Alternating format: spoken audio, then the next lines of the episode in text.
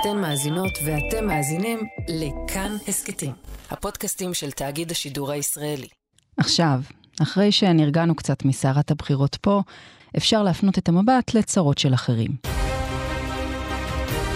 This morning, with control of Congress at stake, it's the race to the finish line. We're two days away from Election Day 2022. We begin this hour with brand new NBC News היום, polling. 8 בנובמבר, הוא היום שבו יערכו בחירות אמצע הכהונה בארצות הברית.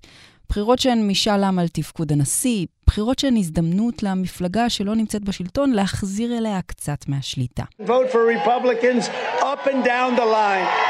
The only way to save democracy is if we together fight for it. אבל בעידן של אינפלציה גלובלית וזירה פוליטית שעדיין מרגישה היטב את ההדים של דונלד טראמפ, שום דבר לא מובן מאליו.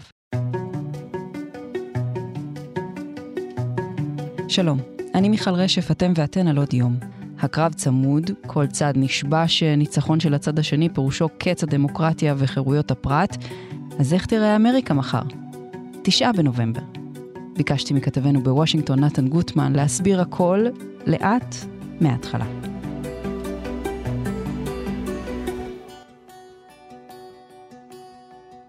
שלום נתן. שלום מיכל. בוא נסביר למי שלא מכיר את השיטה האמריקאית, איך זה הולך להיראות. שיטה מאוד פשוטה, כל שנתיים יש בחירות. פעם בארבע שנים זה נופל גם על בחירות נשיאותיות, אבל אנחנו עכשיו בשנתיים של המיד טרמס, בחירות האמצע, אין בחירות לנשיא, אבל כן יש בחירות להמון תפקידים אחרים, קודם כל בקונגרס. כל חברי בית הנבחרים, 435 חברים בבית הנבחרים עומדים לבחירה, כל שנתיים הם צריכים ללכת לבוחר, לבקש בחזרה את המנדט שלהם. אנחנו גם בוחרים בערך שליש מהסנטורים, זה יוצא 35 מתוך המאה הסנטורים אה, השנה, הם עומדים לבחירות כל שש שנים, כך שכל אחד אה, בשנתיים אחרות, ויש בערך אה, אה, 35 מושלים שגם כן עומדים לבחירה. בנוסף לזה, טופס הקלפי מלא בהמון המון שאלות אחרות, יש חברי מועצות מקומיות, יש שריפים, שופטים, חברי מועצת החינוך, בכל מחוז בחירה יש המון דברים, כולל גם שאלות, אה, למשל לגליזציה של מריחואנה במדינות מסוימות, כל הדברים האלה עומדים לבחירה, אנחנו כמובן מתמקדים בקונגרס. מה אומרים הסקרים האחרונים? שהדמוקרטים בקנטים. זה מה שאומרים הסקרים, וזה מה שאומרת המציאות, וזה מה שהדמוקרטים גם יודעים ככל הנראה שהולך לקרות. אולי מילה של הסתייגות לפני זה, צריך לשים לב כשאנחנו מדברים על בחירות הביניים, שקודם כל רוב הכיסאות לא משתנים, רוב חברי הקונגרס נמצאים במחוזות שלא זזים לא לכאן ולא לכאן. חבר הקונגרס אה, אה, שמייצג את המחוז שלי נבחר פעם שעברה, ייבחר הפעם, ייבחר בפעם הבאה, אין שום שאלה לגבי העניין הזה. בסופו של דבר, מכל ה-435 חברים האלה בבית הנבחרים, יש פחות מ-100, אולי 80 שהם באמת תחרותיים ושיכולים לזוז מצד לצד. בסנאט עוד הרבה פחות מזה. גם צריך להזכיר שהרבה מהשיקולים האלה הם מדינתיים וקשורים למחוז. לא כל אחד הולך להצביע עבור החבר קונגרס שלו וחושב ביידן טוב לי, טראמפ מפחיד אותי או כל הדברים האלה. כלומר, הבחירות הן מאוד ברמה מקומית. כלומר, יכול לקרות מצב שבו אה, אני מצביע בבחירות לנשיאות למועמד אה, דמוקרטי, ובבחירות המקומיות יותר, הנציג המחוז שלי יהיה דווקא רפובליקני. לגמרי יכול להיות, וזה קורה הרבה פעמים, וזה קשור במגוון גדול של נושאים. אבל בגלל שאנחנו מסתכלים על זה מבחוץ, אנחנו יכולים לעשות איזה מבט על ולהגיד, אוקיי, זה הכל דמוקרטים מול רפובליקנים. כרגע לפחות, שאלת על הסקרים, כרגע לפחות מה שזה נראה זה שדי בטוח שהדמוקרטים מפסידים את הרוב המאוד קטן שיש להם בבית הנבחרים, כרגע יש להם רוב של חמישה חברים, הם יפסידו יותר מ-20 מושבים, בית הנבחרים הלך. לגבי הסנאט, כרגע 50-50, 50-50 זה אומר יתרון לדמוקרטים כי סגנית הנשיא היא הקול המכריע, הם נאבקים לשמור על זה. יש סיכוי לא קטן שהם ייכשלו במאבק הזה ושהרפובליקנים ירוויחו לפחות כיסא אחד או שניים בסנאט ויזכו אה, ברוב גם בסנאט. זה עדיין פתוח, הסקרים מאוד מאוד צמודים, המגמה הולכת לכיוון הרפובליקנים. מה זה אומר בעצם אה, שיקרה לצורך העניין אם עכשיו הדמוקרטים מצליחים אה, לשמור על הסנאט, להפסיד את בית הנבחרים, או שהם מפסידים את שניהם, מה המשמעות של זה לגבי המשך היכולת המשילות שלהם? אז קודם כל אין הבדל גדול בין להפסיד בית אחד להפסיד את שני הבתים, כי בסופו של דבר כמעט כל דבר שמחייב חקיקה צריך גם את בית הנבחרים וגם את הסנאט. אז כבר אנחנו יודעים שיהיה מאוד קשה לג'ו ביידן להמשיך את האג'נדה שלו בשנתיים הבאות שלו אה, בכהונה. יש המון דברים שהרפובליקנים ינסו להפוך, למשל אה, הם דיברו על להעביר אה, חקיקה פדרלית נגד הפלות. עכשיו ברור שזה משהו שלא יקרה. קודם כל כי הם צריכים את שני הבתים בשביל זה ויש זכות אה, וטו לנשיא, גם לא בטוח אפילו שכל הרפובליקנים מסכימים לזה. אבל הם יכולים לנסות להפוך כל מיני חקיקות בתחום המיסים שביידן העביר. הם יכולים מאוד להקשות על דברים, למשל הסיוע לאוקראינה. ארה"ב שפכה בשנה האחרונה עשרות מיליארדי דולרים מחשבון משלם המיסים האמריקני על אוקראינה. צ'ק פתוח לגמרי מהקונגרס. כל מה שביידן ביקש הוא קיבל. צריכים עוד שני מיליארד, עוד עשרה מיליארד, אין שום בעיה. עכשיו הרפובליקנים אומרים, אנחנו הולכים להיות אה, ברוב, נגמר הסיפור הזה, אנחנו נעשה לכם חיים קשים, אנחנו לא חושבים שהאמריקנים שעובדים קשה צריכים לממן את המלחמה אה, באוקראינה. וזה עוד לפני שהזכרנו את אה, מדיניות אמריקה פרסט, אמריקה תחילה. בדיוק, אז יהיה להם הרבה יותר קשה עם זה. כל מיני שינויי מיסים והקלות מיסים וביטוח רפואי וביטוח לאומי, כל הדברים האלה שביידן ניסה לקדם, הם ינסו להפוך או לעצור עוד כמה דברים שישתנו באופן uh, מיידי, כי, כי שוב, יהיה להם קשה, אם יש להם רק בית אחד לרפובליקנים, יהיה להם קשה להעביר חקיקה, ותמיד יש וטו נשיאותי שצריך לגבור עליו אחר כך. יש דברים שהם כן יכולים לעשות. למשל, אם הדמוקרטים מפסידים את הסנאט, הסנאט שולט במינויי שופטים. יהיה מאוד קשה לראות מצב שבו הם uh, מצליחים למנות uh, שופטים חדשים, בכל הדרגים הבכירים. חקירות, כמו שהדמוקרטים חוקרים את הפשיטה של, ה, של January 6, ככה הרפובליקנים אה, הם יחקרו איך אה, הוצאו הכספים אה, למשבר הקורונה, מה ביידן עשה באפגניסטן. כל הדברים האלה יגרמו הרבה מאוד מבוכות ויהיה מאוד קשה לקדם את האג'נדה השאפתנית הזאת של ביידן, שבשנתיים הראשונות שלו, מה שהוא עשה זה שהוא הוציא השקעות עצומות בתחום התשתיות, בתחום הפיתוח שבבים, בתחום אה, אה, איכות הסביבה, כל הדברים האלה, יהיה קשה מאוד להמשיך עם זה.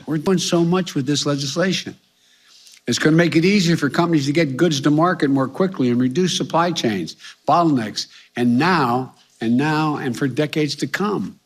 טוב, הוא, הוא ידע למה הוא עושה את זה, כלומר, הוא... בוודאי יש לו גם את הזיכרון מתקופת אה, אובמה שהעביר מהר מהר לפני בחירות האמצע את רפורמת הבריאות.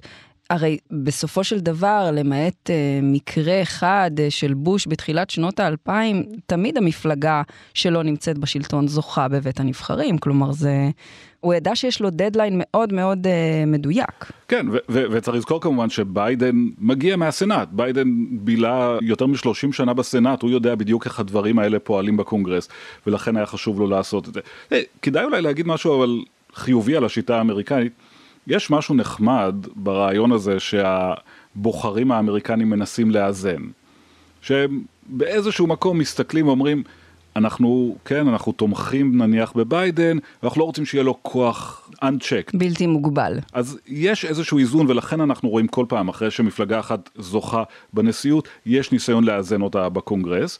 בפועל, זה היה יכול לפעול טוב אם היה קונגרס שבאמת יש בו איזשהו שיתוף פעולה בין המפלגות והן עובדות ביחד ומוצאות את דרך הפשרה, כרגע אנחנו לא נמצאים במקום כזה. כרגע הן בעיקר מנסות אה, להרוס אחת לשנייה אה, בכל, אה, בכל הזדמנות. בהצלחה רבה. בהצלחה רבה.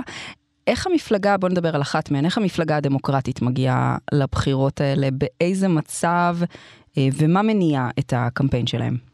תלוי איך מסתכלים על הבחירות. אם מסתכלים על הבחירות האלה בתור אמ, איזשהו מבחן פופולריות או בחירות אמ, הכנה לבחירות לנשיאות, הדמוקרטים מגיעים במצב לא טוב כי ביידן לא במצב נהדר בסקרים. כרגע הממוצע אה, החיובי שלו בסקרים עומד על 42% בלבד, כלומר יש 53 ויותר אחוזים בממוצע מהאמריקנים שלא אוהבים את התפקוד שלו, 42 שכן, כך שאם הבחירות האלה הן בחירות משאל עם על ביידן, הדמוקרטים לא מגיעים במצב נהדר.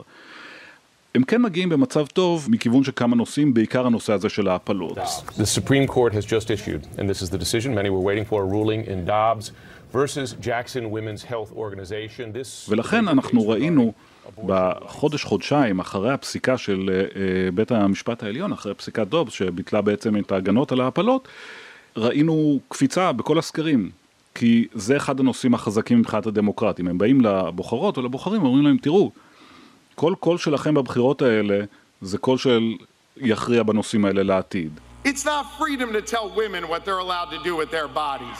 That's not freedom. וזה אומר חברי קונגרס שיוכלו להצביע על חקיקה פדרלית בעניין הזה של איסור הפלות, זה אומר שאלה האנשים שיבחרו את השופטים, אותם שופטים בבית המשפט העליון בסופו של דבר, שלקחו לכם את רו וי וייד. וצריך לומר שגם בשלב מסוים זה, זה גם הוכיח את עצמו, כלומר אם אנחנו מסתכלים על אה, מרוץ מוקדם כמו זה שהיה במחוז ה-19 בניו יורק למשל, ששם היה מרוץ מאוד מאוד צמוד והמועמד הדמוקרטי שהלך חזק מאוד על סוגיית ההפלות, הצליח לנצח. כלומר, אנחנו כן רואים שהנושא הזה מניע בוחרים לקלפי ומצליח לנצח, גם משאל העם בקנזס למשל, מדינה שמרנית, משאל העם, הסוגיה של ההפלות מגיעה לציבור, והציבור בוחר לעגן את הזכות להפלה בחוקה, כלומר, יש להם גם בסיס לבנות על, ה, על הקמפיין הזה. בדיוק. הבעיה היא שזה קצת דעך, וכשאנחנו בקרב כזה צמוד, הדעיכה הקטנה הזאת מההתלהבות, ממה שהוציא אנשים לרחובות וגרם להם להצביע, משפיעה, ואנחנו רואים שאחרי שהייתה איזושהי קפיצה לדמוקרטים, זה הולך ודועך. אז מה הם מנסים לעשות עכשיו?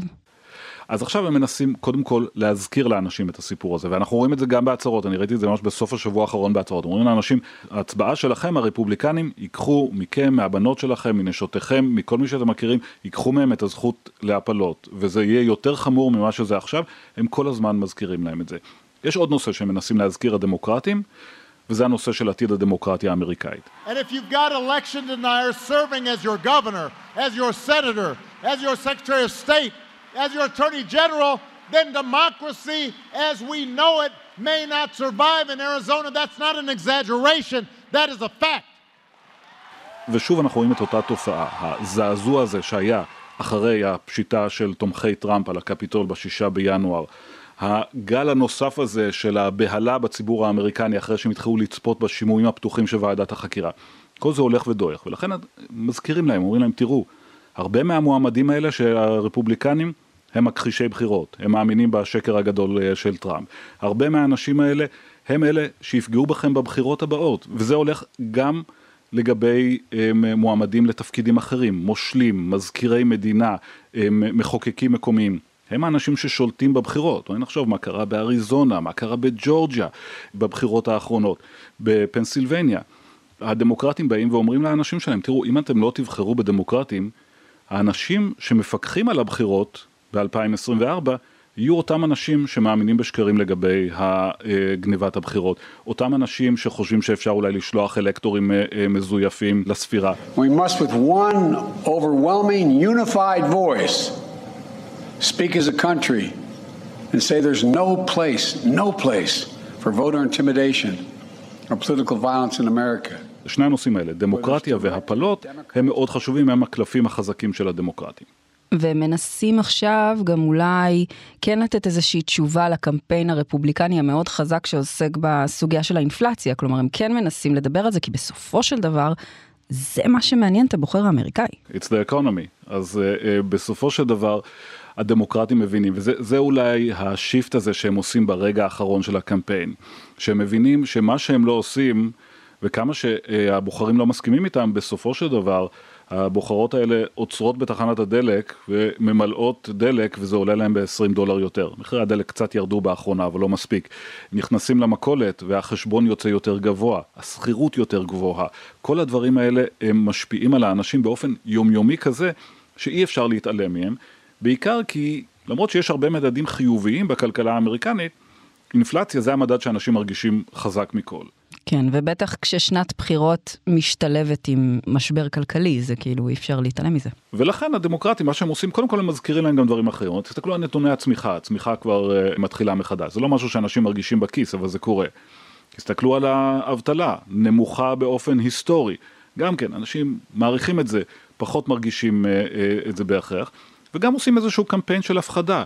אומרים, תראו, אנחנו בשנתיים האלה עזרנו לכם לצאת מהמשבר הכלכלי בעקבות הקורונה.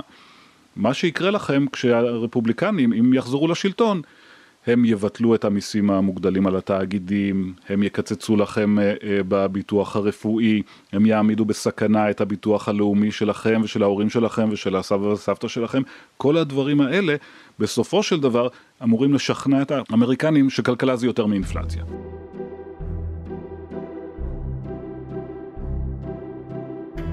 אז הסקרים חוזים שהיום יהיה יום חגה של המפלגה הרפובליקנית. אבל מי הם בעצם הרפובליקנים של 2022? בואו תשמעו סיפור. את הסיפור על המתמודד הרפובליקני לתפקיד התובע של מדינת אריזונה, מרק פינצ'ם. Widespread fraud. is Mark Fincham's Republican charge. Mark Fincham says he wants to improve the integrity. פינצ'ם בוודאי זוכר היטב איפה הוא היה בשישה בינואר 2021.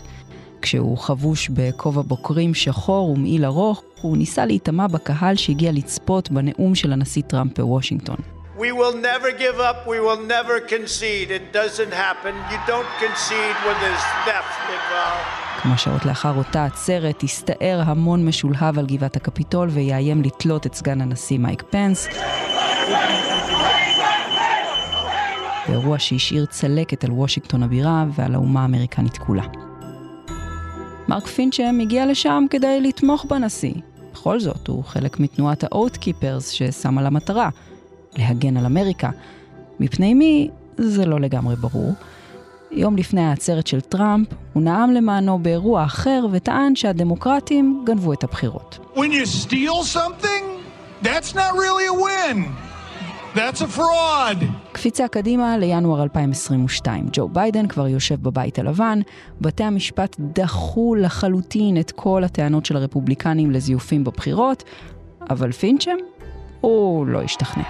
We know it, and they know it. Donald Trump won. שוב נקפוץ, הפעם לאוגוסט האחרון. אותו פינצ'ם, אותו אדם שהיה בעצרת התמיכה בטראמפ, שטען שהבחירות זויפו, ושטראמפ בכלל ניצח וצריך להיות הנשיא, כל הדברים האלה לא קרו, כן? מתמודד בבחירות המקדימות להיות המועמד של המפלגה הרפובליקנית למשרת התובע הכללי של מדינת אריזונה. מתמודד ומנצח. Now to the Secretary of State race. Mark Fincham has won the Republican nomination there, taking 41% of the vote, winning by roughly... עכשיו הוא מתמודד בבחירות האמצע. אז מה קורה כשאדם כזה, אדם שחושב, מה זה חושב? בטוח שרימו אותו, שהדמוקרטים גנבו את הבחירות. מה קורה כשאדם כזה מגיע למשרד הזה? ואל תטעו, פינצ'ם לא לבד, יש עוד 300 מועמדים של המפלגה הרפובליקנית שמאמינים שטראמפ ניצח ב-2020, או שלכל הפחות היו זיופים בתוצאות הבחירות. אז מה הם יעשו עם האמונה הזאת אם הם יזכו? האם זה באמת קץ הדמוקרטיה האמריקנית? שאלתי את שמואל רוזנר, פרשן כאן חדשות. שלום רוזנר. שלום, שלום.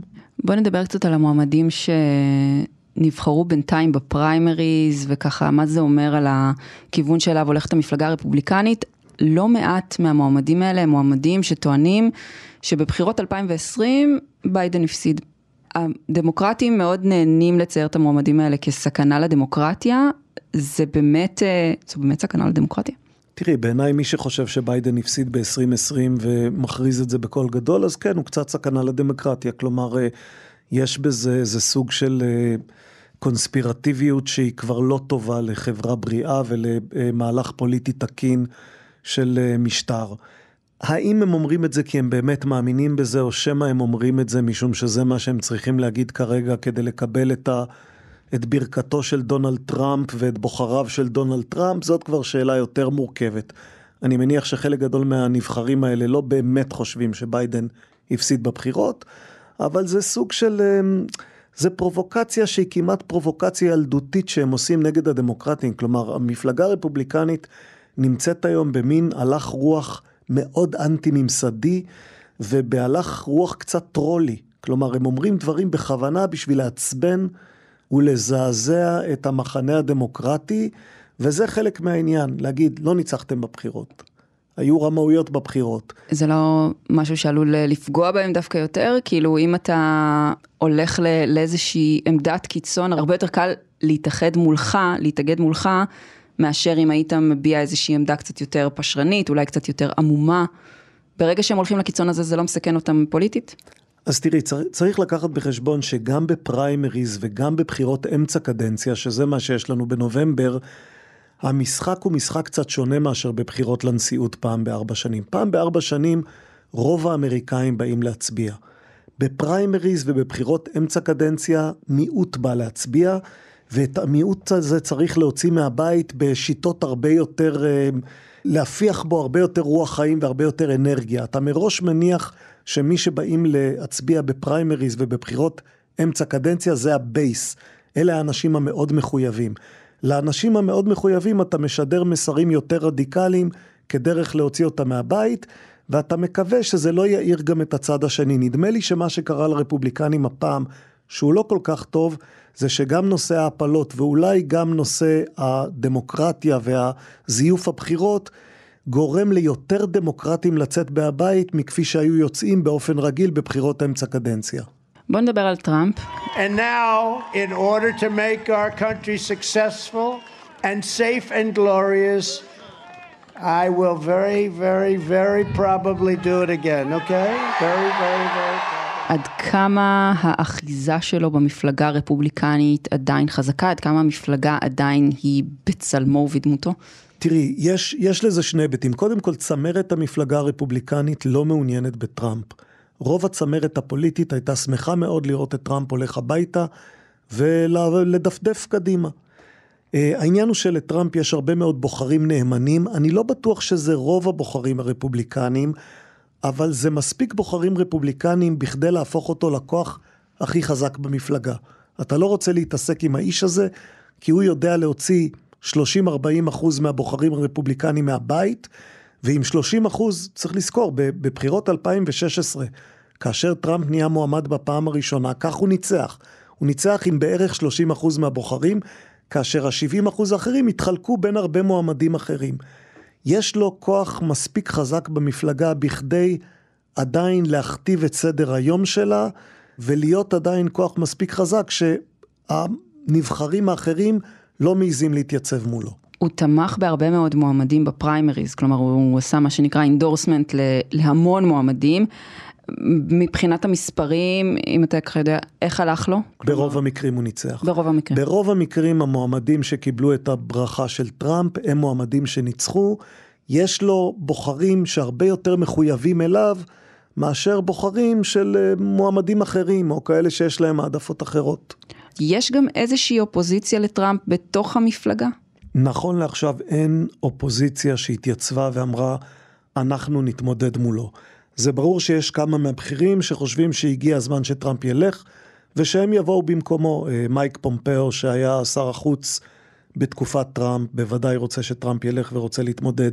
מייק פנס רוצה להתמודד. אה, דה סנטיס, אה, מושל פלורידה רוצה להתמודד. כל אלה הם נגד טראמפ, אבל הם לא מי שישכבו על הגדר. תראי, אנחנו מכירים את זה גם מה...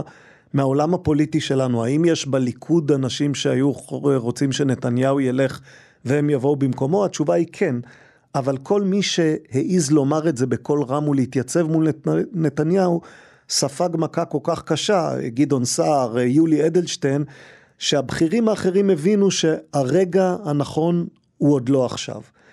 אז במובן הזה המפלגה הרפובליקנית נמצאת ברגע דומה. יש שורה ארוכה של אנשים שרוצים שטראמפ ילך, אבל השורה הזאת, החכמים מתוכה מחכים לרגע הנכון כדי להציג את המועמדות שלהם, הם לא יעשו את זה כל עוד טראמפ מספיק חזק כדי לרמוס אותם לפני שהמועמדות שלהם תתרומם.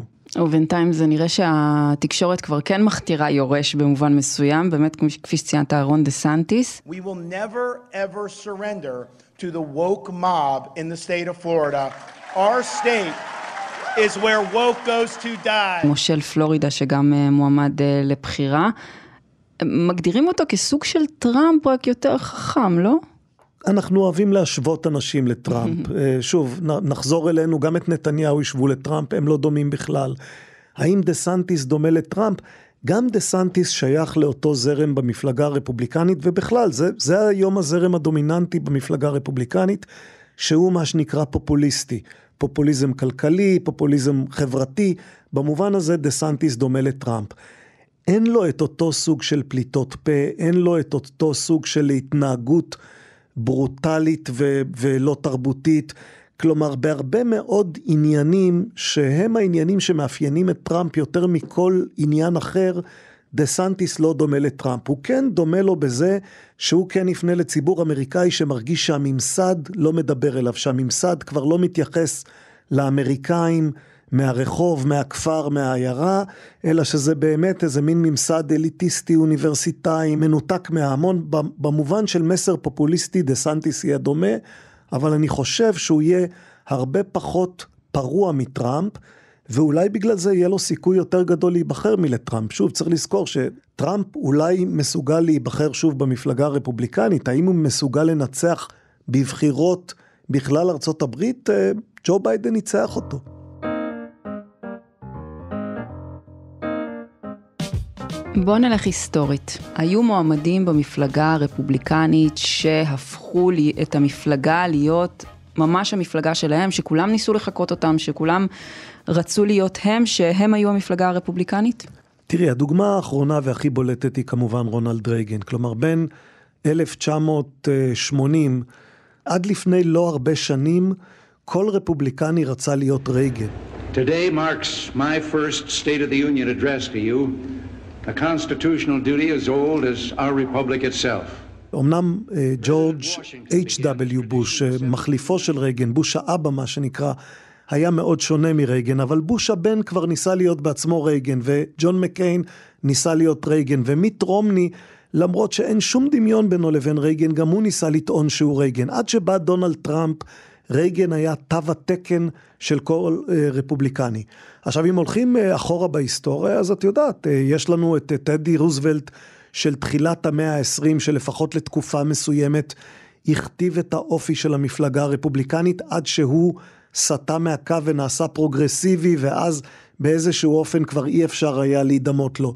לפניו, הנשיא שנרצח, ויליאם מקינלי, אפיין את, את האופי של המפלגה הרפובליקנית בסוף המאה ה-19, וכמובן לפניו אה, לינקולן.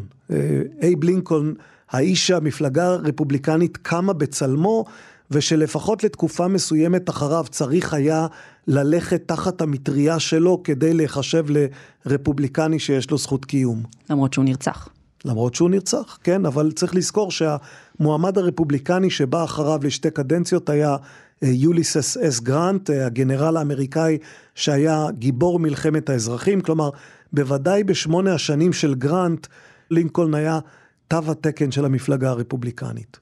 תראה, המפלגה הרפובליקנית בכמה עשרות השנים האחרונות היא בעצם קואליציה של כמה קבוצות שיש ביניהן כל הזמן מתחים. יש בה את הניצים של מדיניות החוץ, מה שקראנו לו בשנות האלפיים הניאו-קונסרבטיבס, הנאו-קונסרבטיביים. האנשים האלה כבר לא כל כך מוצאים את מקומם במפלגה והם בעצם אנשים בלי בית כיום. כלומר, אלה האנשים שהיו שמחים שליז צ'ייני תנצח בפריימריז רפובליקנים, אבל זה כנראה לא יקרה. אולי הם ילכו באמת עם מועמד כמו פומפאו, אם יהיה לו איזשהו סיכוי לנצח אה, בבחירות הפנימיות במפלגה הרפובליקנית. אחר כך יש את השמרנים הכלכליים. גם אלה אנשים שנהיה להם קשה יותר במפלגה הרפובליקנית. אמנם היא עדיין באיזשהו אופן מפלגה במרכאות של העשירים, אבל מה שטראמפ הביא איתו למפלגה הזאת זה הרבה מאוד שיח פופוליסטי שהוא שיח שלא כל כך נוח לקבוצה הזאת שהיא קבוצה שמרנית, אה, עשירה, אליטיסטית באופן מסוים. זאת הקבוצה של ג'ורג' H.W, של ג'ורג' בוש האבא. זו קבוצה של אנשים שלא בדיוק מסתדרת עם פופוליזם מהסוג של טראמפ. הקבוצה השלישית היא קבוצה של אוונגליסטים. עכשיו, גם לאוונגליסטים לכאורה אמורה להיות בעיה עם טראמפ, כי טראמפ הוא ההפך מדמות מופת אה, מוסרית ודתית. אבל האוונגליסטים איכשהו חיים טוב עם טראמפ, כי טראמפ הסכים לתת להם את הניצחון שיכול לספק להם כל מיני דברים שהם מעוניינים בהם, למשל מינויים בבית המשפט העליון וביטול של רובי וייד, שזה דבר שהאוונגליסטים מאוד רצו. אז כל, ה, כל המפלגה הרפובליקנית כפי שהכרנו אותה, שוב, בין נניח אה, סוף תקופת ג'רלד פורד בסוף שנות ה-70, ומה שנקרא עידן רייגן, שאחר כך המשיך לתוך עידן בוש הבן עד, אה, בעצם כמעט עד שנת 2010, כל המפלגה הרפובליקנית של השנים האלה במידה מסוימת התפוררה, והשאלה מהי המפלגה הרפובליקנית מעכשיו והלאה, היא קצת שאלה פתוחה עדיין. אם זה טראמפ ואחריו דה סנטיס, אז אנחנו באמת רואים מפלגה שהולכת מאוד לכיוון הפופוליסטי, וחלק מהקבוצות שהיו חברות בה יצטרכו לחשב את המסלול שלהן מחדש. שמואל רוזנר, תודה רבה. בשמחה.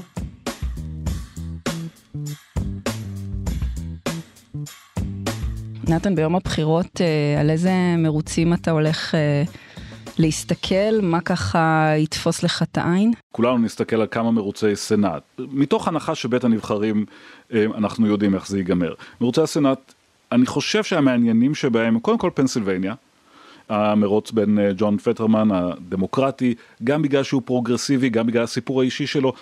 עבר אה, שבץ אה, כמה חודשים לפני הקמפיין, מתקשה לדבר, מאוד התקשה בעימות שלו, מולו דוקטור מחמד עוז, אה, מעין רופא טלוויזיה, מנתח מפורסם שעשה קריירה כמוכר תרופות ושיקויים, שלמעשה לא ממש גר במדינת פנסילבניה, קרב בין פופוליזם לבין פרוגרסיבים. מדינת ג'ורג'ה, מאוד מעניין, רפאל וורנוק נגד הרשל ווקר. הרשל ווקר טראמפיסט, מועמד מאוד מאוד בעייתי, אבל מאוד מצליח בסקרים.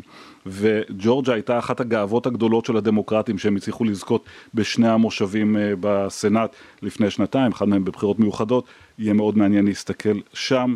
אריזונה, עוד מדינה שכאילו הייתה בטוחה לדמוקרטים, מרק קלי, האסטרונאוט לשעבר, בעלה של גבי גיפורד, סנאטור אהוב במדינה מאוד מאוד מתנדנדת, עכשיו הוא נמצא ממש בסכנה ומבחינת הדמוקרטים והם רואים בו אה, כיסא שהם עלולים להפסיד.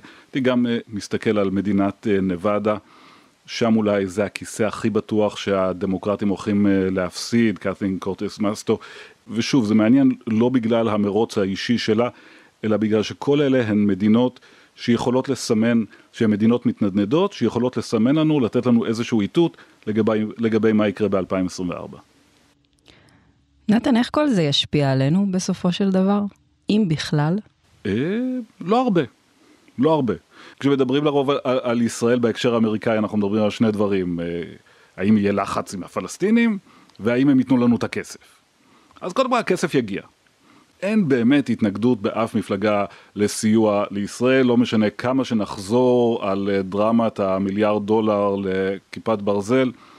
בסופו של דבר ארה"ב מחויבת לסיוע חוץ לישראל, הדמוקרטים מחויבים, טיפה לפרוגרסיביים בקצה שפחות, הרפובליקנים אה, אה, מחויבים חוץ מכמה ליברטנים ש, שמנסים לחבל בזה, בסופו של דבר הסיוע יגיע ככל שיידרש וככל שיהיה וגם היכולת של הקונגרס להשפיע על עניינים של מדיניות חוץ היא בסופו של דבר מוגבלת.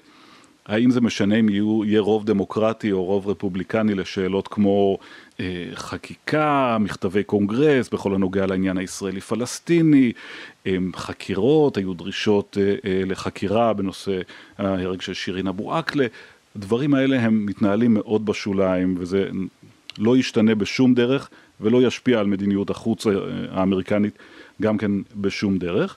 אפשר אולי לשאול בשאלה הגדולה יותר, האם זה אינטרס של ישראל שיהיה מישהו בבית הלבן שיכול לקדם את האג'נדה שלו או יהיה לו יותר קשה, זה כבר שאלה פתוחה ואני לא בטוח שזה משנה באופן מיידי לנושא הישראלי. אוקיי, okay, משפט לסיום. המרוצים האלה הם צמודים, הם קורים במדינות שנמצאות באזורי זמן שונים, ייקח המון זמן עד שאנחנו נדע מי ניצח במרוצים האלה. ואם מישהו חושב שאנחנו נקום בתשעה בנובמבר וביומן הבוקר של אה, כאן רשת ב' אנחנו נוכל להגיד מי שולט בסנאט או בבית הנבחרים, זה לא הולך לקרות, וזה לא בגלל שמישהו גונב את הבחירות, זה פשוט לוקח זמן. אוקיי, ננסה לזכור את זה. נתן גוטמן, תודה רבה. תודה מיכל. האזנתם והאזנתן לפרק של עוד יום. העורך הוא דניאל אופיר. אם היה לכם מעניין, נשמח אם תשתפו את הפרק. מאזינים לנו בספוטיפיי או אפל פודקאסט, דרגו אותנו, כדי שכולם ידעו. אם יש לכם הערות על מה שאמרנו, אתם מוזמנים ומוזמנות לכתוב בקבוצת כאן הסכתים בפייסבוק. תוכלו לכתוב גם בחשבון שלי בפייסבוק או בטוויטר. פרקים חדשים של עוד יום עולים בימים ראשון, שלישי וחמישי. את כולם, וגם הסכתים נוספים מבית כאן, תוכלו למצוא באפליקציית הפודקאסטים האהובה עליכם או באתר שלנו. אני מיכל רשף. נשתמע.